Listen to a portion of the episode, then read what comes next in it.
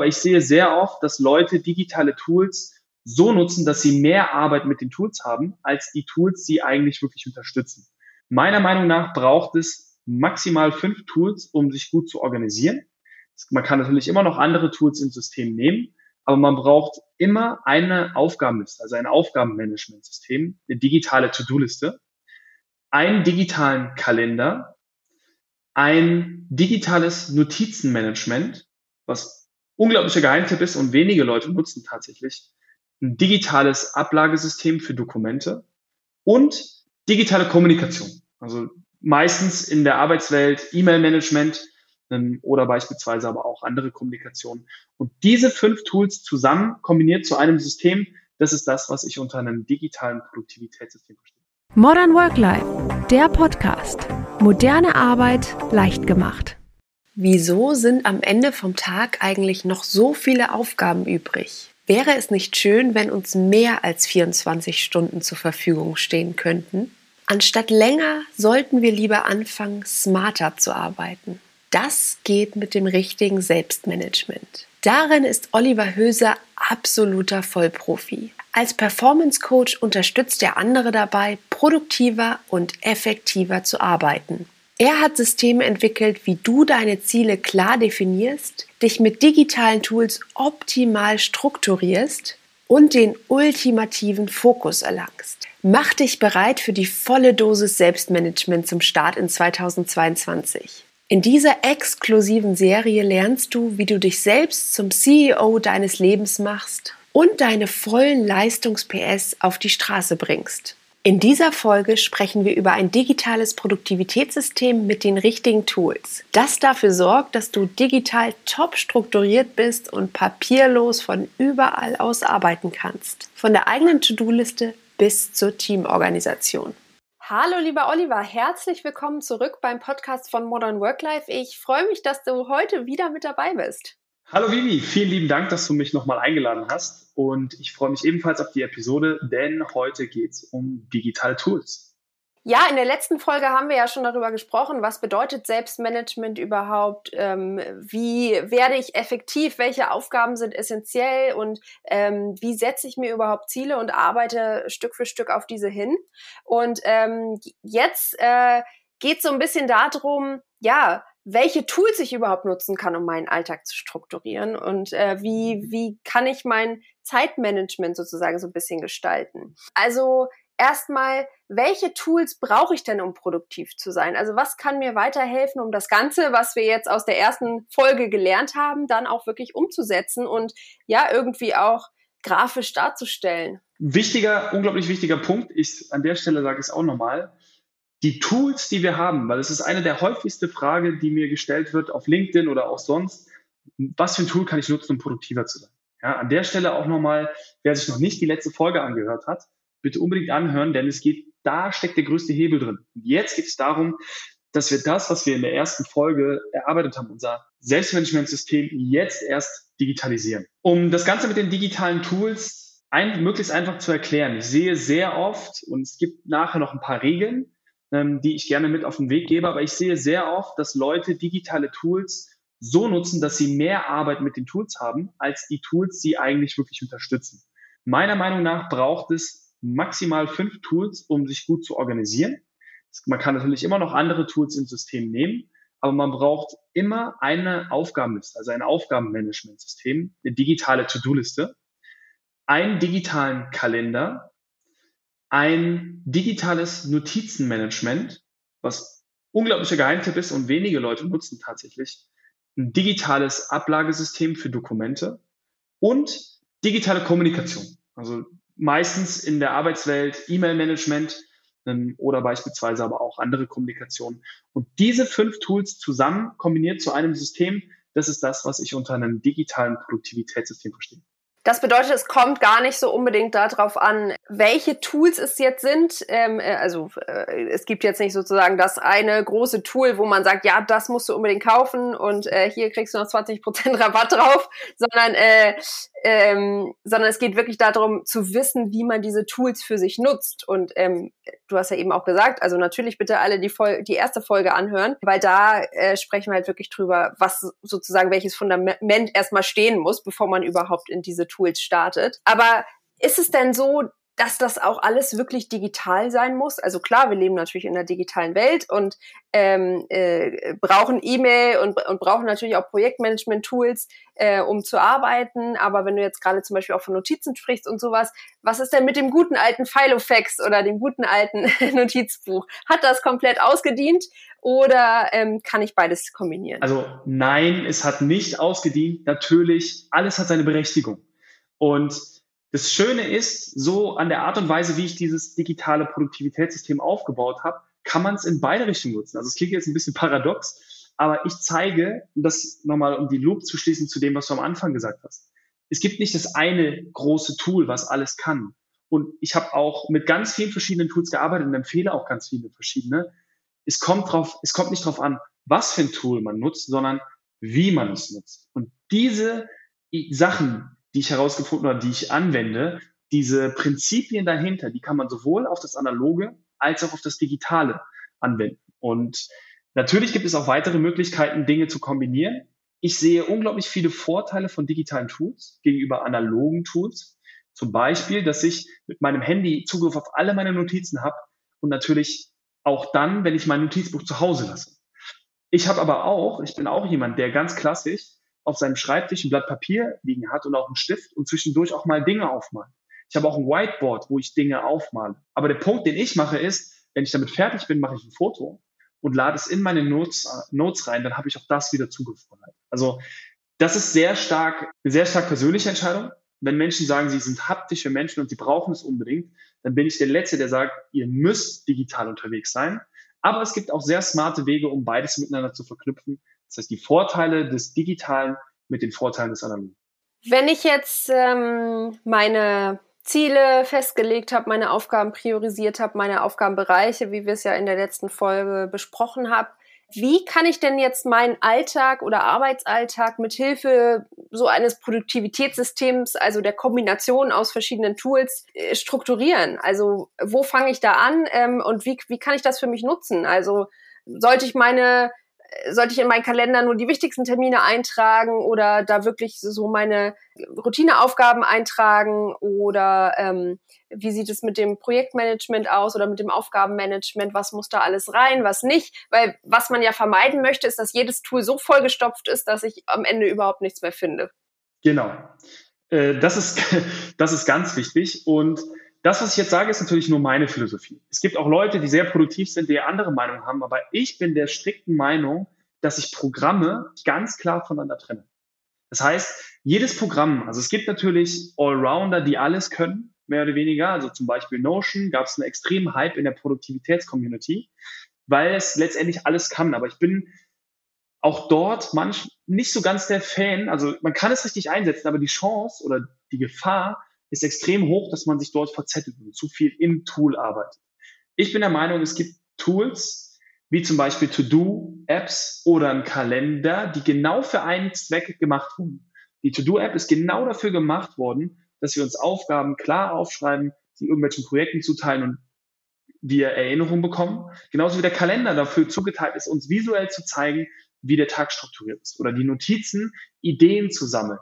Ja, und meiner Meinung nach ist es so, wir sollten im ersten Schritt, um uns so ein System aufzubauen, wirklich ganz klar überlegen, welches Tool nutzen wir für welchen Zweck und eben nicht die Dinge zu mixen. Heißt, keine äh, To-Dos gleichzeitig im Kalender, in der To-Do-Liste und in den Notizen haben. Oder irgendwelche Termine gleichzeitig in den Notes oder als To-Do tatsächlich und im Kalender. Das heißt, hier sollten wir wirklich klar voneinander trennen, was ist ein To-Do, es kommt in meine To-Do-Liste, was ist ein, was ist ein Termin, äh, das kommt dann in meinen Kalender etc.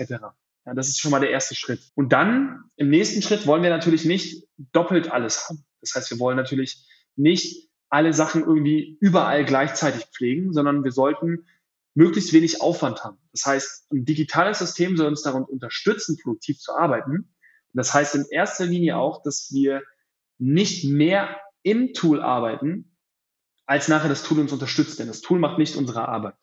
Das heißt, diese beiden Punkte sind schon mal die wichtigsten. Klare Trennung der Programme und keine Doppelarbeit. So.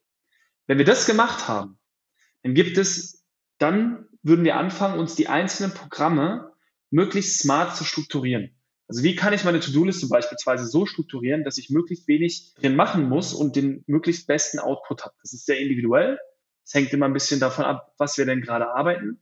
Aber man kann unglaublich viel machen in der Art und Weise, wie man sein Tool strukturiert. Und wenn wir das gemacht haben für jedes Tool, geht es darum, wie verknüpfen wir die Tools logisch mit Workflows oder von mir aus auch technisch mit Workflows, so miteinander, miteinander dass es als System agiert. Das mal als grob, um mal die Roadmap zu zeigen. Vielleicht können wir noch ein bisschen mehr auf diese To-Do-Liste eingehen, weil ich glaube, das ist so ein Punkt, ähm, den auf jeder, auf jeden Fall jeder, jede in irgendeiner Form jetzt schon hat. Also sei es jetzt irgendwie der Notizzettel neben Laptop, der Folge ähm, vollgeschrieben ist, wo man nichts mehr drauf erkennt, oder eine digitale To-Do-Liste oder in irgendeiner Form in Notizen eingetragen oder so. Also irgendwie ähm, gibt es ja immer ein Blatt Papier, analog oder digital, wo man irgendwas aufschreibt und sich eben dran erinnert, äh, weil das brauchen, äh, glaube ich, viele, unter anderem ich auch. Wenn ich es mir nicht aufschreibe, fällt es hinten über und ich sage, äh, ach ja, stimmt, das wollte ich ja auch noch machen. Insofern ist immer mein erster Griff zu meiner äh, digitalen, in dem Fall To-Do-Liste und es muss sofort aufgeschrieben werden, weil sonst, sonst vergesse ich es einfach. Also, wie kann ich mir meine To-Do-Liste so strukturieren? Geht es da auch um Priorisierung oder muss ich das in verschiedene äh, Bereiche unterteilen, also Privat, äh, Arbeit ähm, äh, etc.? Ähm, und vor allen Dingen, woher weiß ich, was da alles drauf gehört? Also was sind wichtige To-Dos? Das haben wir ja so ein bisschen schon in der ersten Folge besprochen, aber äh, vielleicht können wir es nochmal ähm, ja, so ein bisschen konkretisieren. Mhm. Also was ist wichtig, was muss da drauf und was ist unwichtig? Wo sage ich wirklich entweder Nein zu oder es muss halt jemand anderes äh, erledigen oder ähm, es rutscht halt irgendwie ganz nach unten oder vielleicht gibt es ja auch eine, so eine Liste nach dem Motto, ist sehr unwichtig, aber wenn du Lust hast, kannst du es irgendwann machen, wenn du Zeit hast. Also vielleicht kannst du da so ein bisschen aus dem Nähkästchen plaudern, wie so deine To-Do-Liste zum Beispiel aussieht. Ja, genau. Also es gibt ganz viele verschiedene Arten und Weisen von To-Do-Listen natürlich, um damit mal anzufangen. Und hier unterscheide ich quasi immer so ein bisschen danach, was für eine Art von Mensch bist du. Bist du visuell oder eher ein Listenmensch? Dann kommen so Tools, um mal ein paar davon zu nennen, wie zum Beispiel To-Do-Ist. Ist eine, eins der besten Apps für, für beispielsweise Listen. Wenn wir aber sehr visuell sind und lieber Kanban-Boards, also solche Boards, wo man, wo man Karten hin und her schieben kann, nutzen können, dann können wir zum Beispiel Trello oder Asana nutzen, um mal nur Beispiele zu nennen. Es kommt auch immer darauf an, arbeiten wir im Team oder alleine. Ja? Wenn wir im Team arbeiten, brauchen wir Projektmanagement-Software, wie zum Beispiel Asana, äh, Microsoft Planner etc. pp. Das schon mal, um zu überscheiden, welche To-Do-Liste soll ich denn nutzen. Innerhalb der To-Do-Liste, oder ich fange nochmal was anderes an, du hast eine unglaublich wichtige Sache gesagt. Der erste Schritt im guten To-Do-Management ist, dass wir alle Dinge aufschreiben. Das heißt, wir brauchen einen Ort, digital oder analog, manchmal auch beides, wo wir To-Dos sammeln. Ja, und bei mir ist es so zum Beispiel, ich habe in meinem in meiner To-Do-App habe ich einen oder der Shortcut, der mir eine neue Aufgabe sozusagen, wo ich eine neue Aufgabe eintragen kann, kommt bei mir in eine Inbox. Wenn ich mir etwas auf Post-its aufschreibe, kommt das bei mir auf meine, wie heißt das denn, Ablagesystem, wo alle Papiere drauf liegen. Das heißt, es muss immer einen Ort geben, wo diese Aufgaben gesammelt werden. Und dann muss man sich aber auch die Zeit nehmen, um irgendwann, zum Beispiel am Ende des Tages, alle Dinge, die man gesammelt hat, einmal durchzugehen und sie sauber einzusortieren. Und meine Struktur, zum Beispiel, ich bin großer Fan vom ähm, Time Sector System. Das hat mal ein Engländer, Karl Polin, hat das mal in einem YouTube-Video erklärt und ich bin absoluter Fan davon. Letztendlich teilt er seine, seine Aufgaben immer nach dem Zeitpunkt ein, an dem er es erledigen möchte, weil er hat ein gutes Überblick über seine Ziele und seine Projekte. Dann geht es nur noch darum, erledige sie diese Woche, erledige sie nächste Woche, erledige sie diesen Monat oder erledige sie nächsten Monat. Oder, so wie du es gesagt hast, gibt es eine Someday Maybe Liste. Also etwas irgendwann vielleicht mal interessant, Wobei meiner Meinung nach ist es so, dass diese Listen, also ich nutze die gar nicht, weil letztendlich ist es, entweder ist es wichtig und ich mach's, oder ist es nicht wichtig, dann mache ich es nicht. Punkt. Und wenn es irgendwann wichtig wird, dann kommt es halt irgendwie wieder hoch. Das also schon mal als, als Struktur, so als grobe Struktur. Ich bin kein Fan davon, irgendwie 50 Projekte anzulegen, wo man irgendwelche To-Dos drin hat, denn letztendlich ist das irgendwann so ein Grab, wo man, wo man es schwierig bekommt.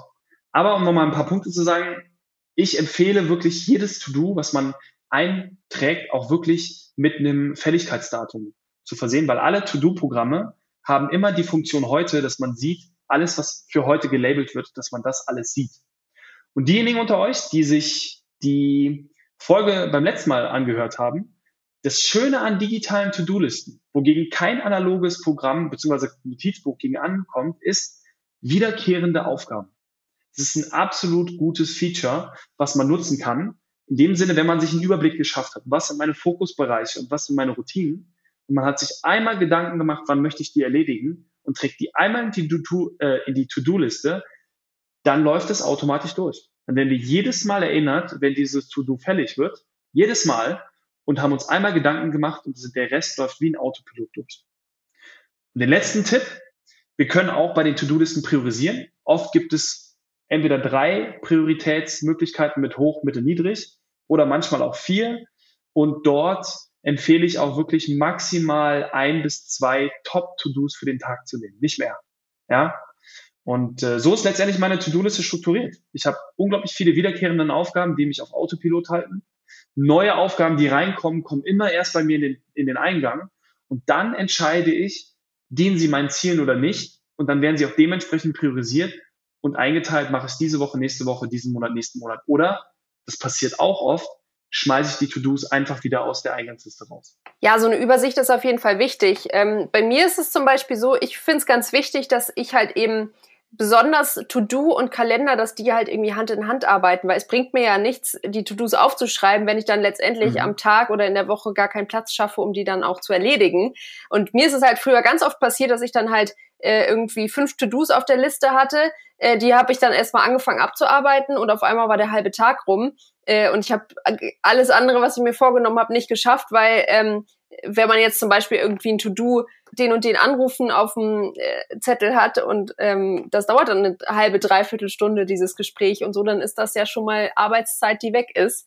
Ähm, insofern finde ich das auch immer wichtig, also beziehungsweise mhm. ist dann für mich persönlich, habe ich dann halt so ein gutes System gefunden, dass ich mir halt jeden Tag Platz schaffe, um eben diese zwei oder drei To-Dos. Also das habe ich dann eben auch als wiederkehrende Aufgabe oder wieder, wiederkehrenden Block, dass ich morgens halt immer erstmal eine Dreiviertelstunde Zeit habe, um wirklich das ähm, dringendste To-Do abzuarbeiten oder wenn halt wirklich was dabei ist, ähm, äh, was man dann eben wirklich an dem Tag erledigen muss, äh, dass man eben auch genug Zeit dafür hat und nicht irgendwie dann in die Bredouille kommt und äh, auf einmal äh, von irgendwelchen anderen Aufgaben die Zeit ähm, ja abknabbern muss. Insofern ist das für mich aus der Erfahrung heraus etwas, was gut funktioniert, aber das ist natürlich, wie du sagst, ganz individuell und da muss jeder, glaube ich, sein System finden, was am besten funktioniert. Aber allein schon, dass man es einmal aufschreibt und wie du sagst, mhm. dann hat man natürlich auch die Übersicht, um zu gucken, was kann denn da eventuell auch wieder raus, weil das ist ja genauso wichtig, nicht nur, dass man alles abarbeitet, sondern dass man auch guckt, ach ja, das habe ich irgendwann mal aufgeschrieben, aber das ist jetzt gar nicht mehr wichtig oder hat sich vielleicht auch sogar schon von selbst erledigt. Das soll ja auch passieren. Ja, das macht dich produktiv übrigens. Nicht nur die Aufgaben abarbeiten, sondern Dinge eliminieren.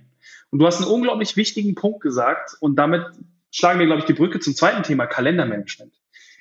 To-Do-Listen an sich sind sehr geduldig. Du kannst dir 15, 15, 20, 30 To-Dos pro Tag ähm, aufschreiben, aber kannst eventuell den ganzen Tag irgendwelche Gespräche haben, Meetings und nicht zum Arbeiten zu kommen. Deswegen geht für mich auch To-Do-Management und Kalendermanagement immer Hand in Hand ein. Und für mich, um den Shift zu schaffen, ich habe einen Tipp, den hast du schon befolgt, also perfekt. Ich habe bei mir Fokusblöcke als wiederkehrenden Kalendereintrag, wo wirklich, das sind meine absolut heiligsten Blöcke, in denen ich nur an meinen Zielen arbeite. Und das sind ein, in den meisten Fällen, in 95 Prozent der Zeit sind das drei Stunden pro Tag, die ich nur für meine Zielerreichung mh, hm, reserviere, wo keine Calls reinkommen, kein gar nichts, und dann geht es so um den Übergang von, von der To-Do-Liste zum Kalender zu schaffen. Ich bin ein absoluter Fan von Wochenplanung. Also wer keine Wochenplanung macht, eine Sache aus dem, aus diesem, aus dieser Folge nehmen, machen. Und da gehe ich wirklich hin, aus meinen Zielen, die ich definiert habe, die dann bei mir in den Notizen drin sind, gehe ich dann hin und überlege mir, was kann ich nächste Woche umsetzen? Trag die Tasks in mein To-Do-Management ein und block dann, wie du auch, ganz konkret mir Zeiten für die Prio 1 Tasks. Ja, bei mir ist der Punkt, Prio 1 dient meiner Zielerreichung, macht mich glücklicher in meinem Privatleben, macht mein Business nachhaltig größer und bringt mir Cashflow. Das sind sozusagen die Punkte, die wirklich Prio 1 haben. Und für die Erledigung dieser Punkte blocke ich mir immer Zeit im Kalender. Ja. Geht's denn da auch so ein bisschen drum, wie du gerade sagst, du schaffst dir Fokusblöcke? Also oftmals ist es natürlich auch so, Menschen sind ja unterschiedlich am Tag produktiv.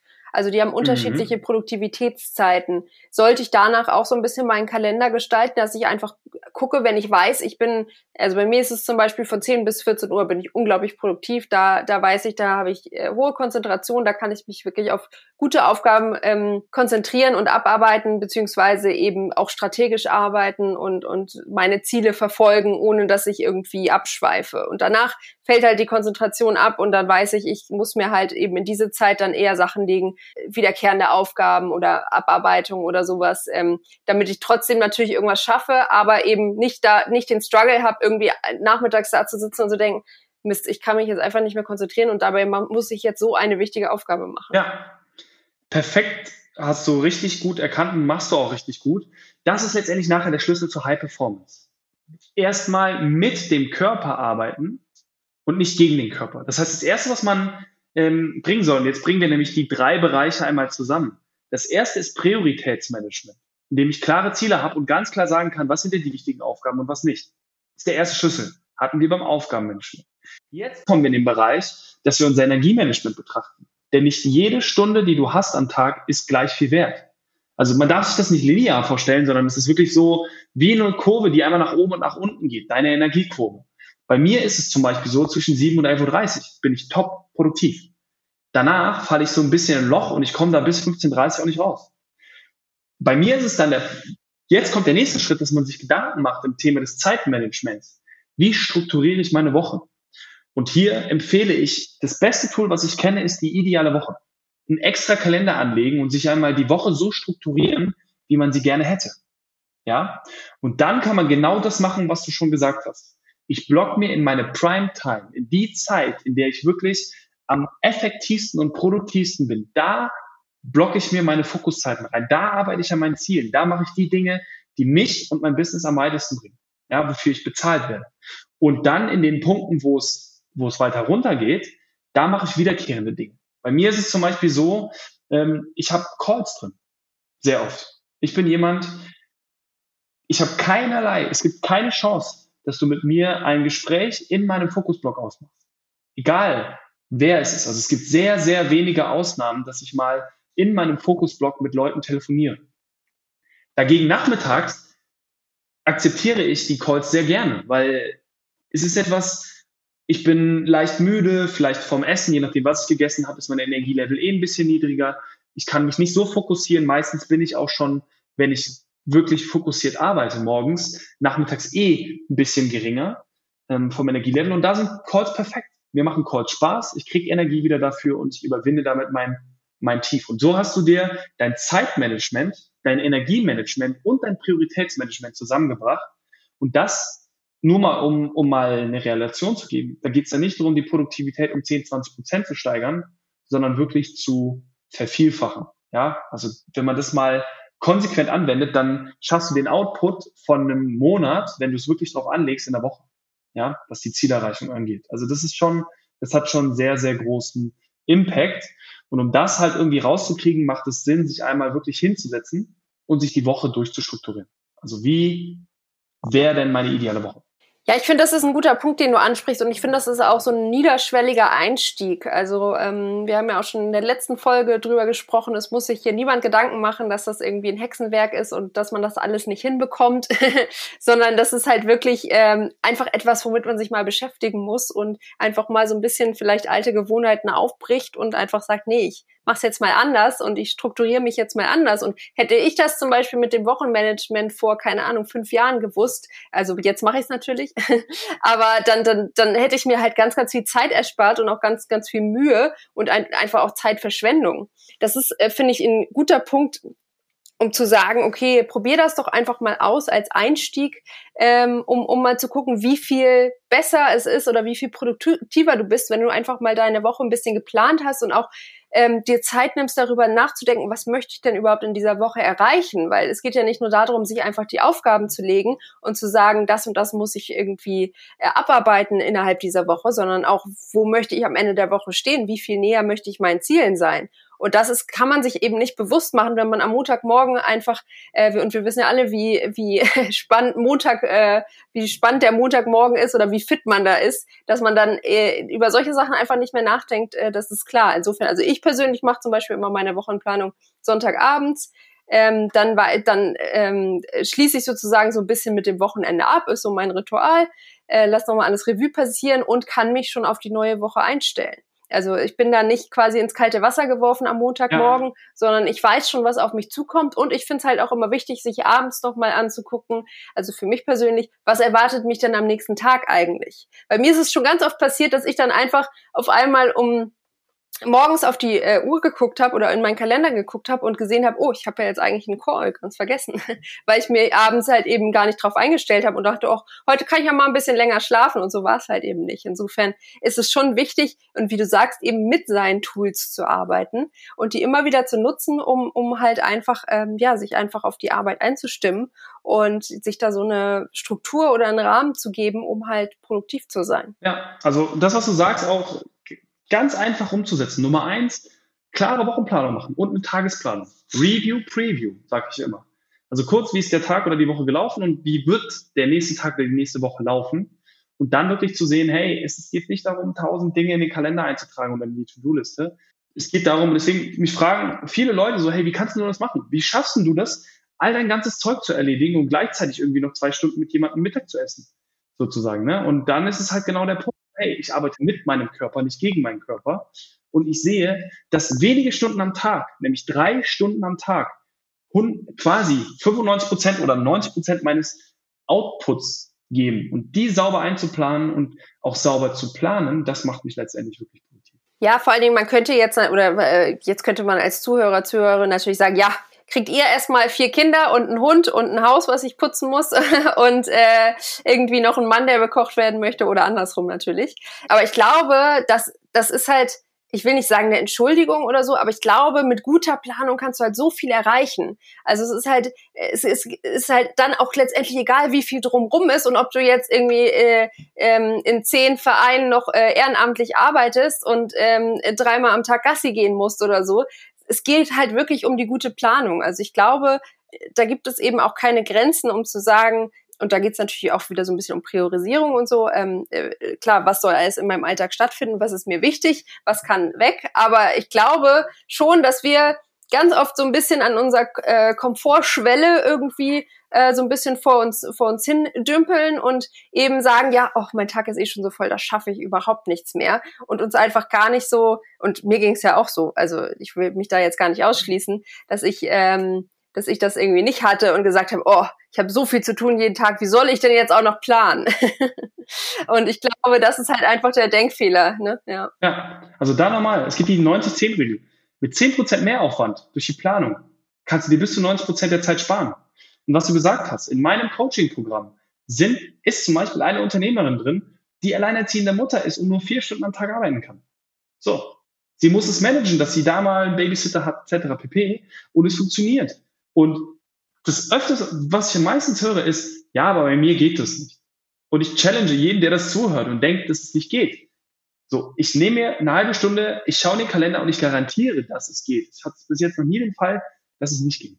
So, es ist halt einfach nur ein Punkt, ein bisschen rauszufinden, hey, wie sieht's aus? Was sind denn, worauf kommt es wirklich an, das Essentielle und Dinge zu eliminieren oder zu delegieren die halt ähm, nicht essentiell sind. Und dann funktioniert auch das. Und wie du sagst, es sind ja auch wirklich teilweise kleine Stellschrauben. Also kleine Veränderungen oder kleine Planungen können ja schon zu so viel mehr Effekt führen und einfach den Alltag so um so viel mehr erleichtern. Also es geht ja jetzt gar nicht darum, irgendwie ein großes Fass aufzumachen und bei einmal den ganzen Alltag umzuwerfen und alle sitzen nur noch da und denken, äh, was ist denn jetzt los? Jetzt muss ich hier strikt nach Plan abarbeiten oder funktionieren, sondern es geht ja wirklich einfach darum, für sich individuelle Lösungen zu finden. Und es ist ja was Gutes. Es soll ja nicht irgendwie das Leben erschweren oder dass man denkt, oh Gott, jetzt, ähm, jetzt äh, 15 Uhr ähm, irgendwie muss ich das und das machen, weil es steht jetzt in meinem Kalender drin und jetzt äh, muss ich irgendwie, äh, bin ich sozusagen Sklave meiner Tools.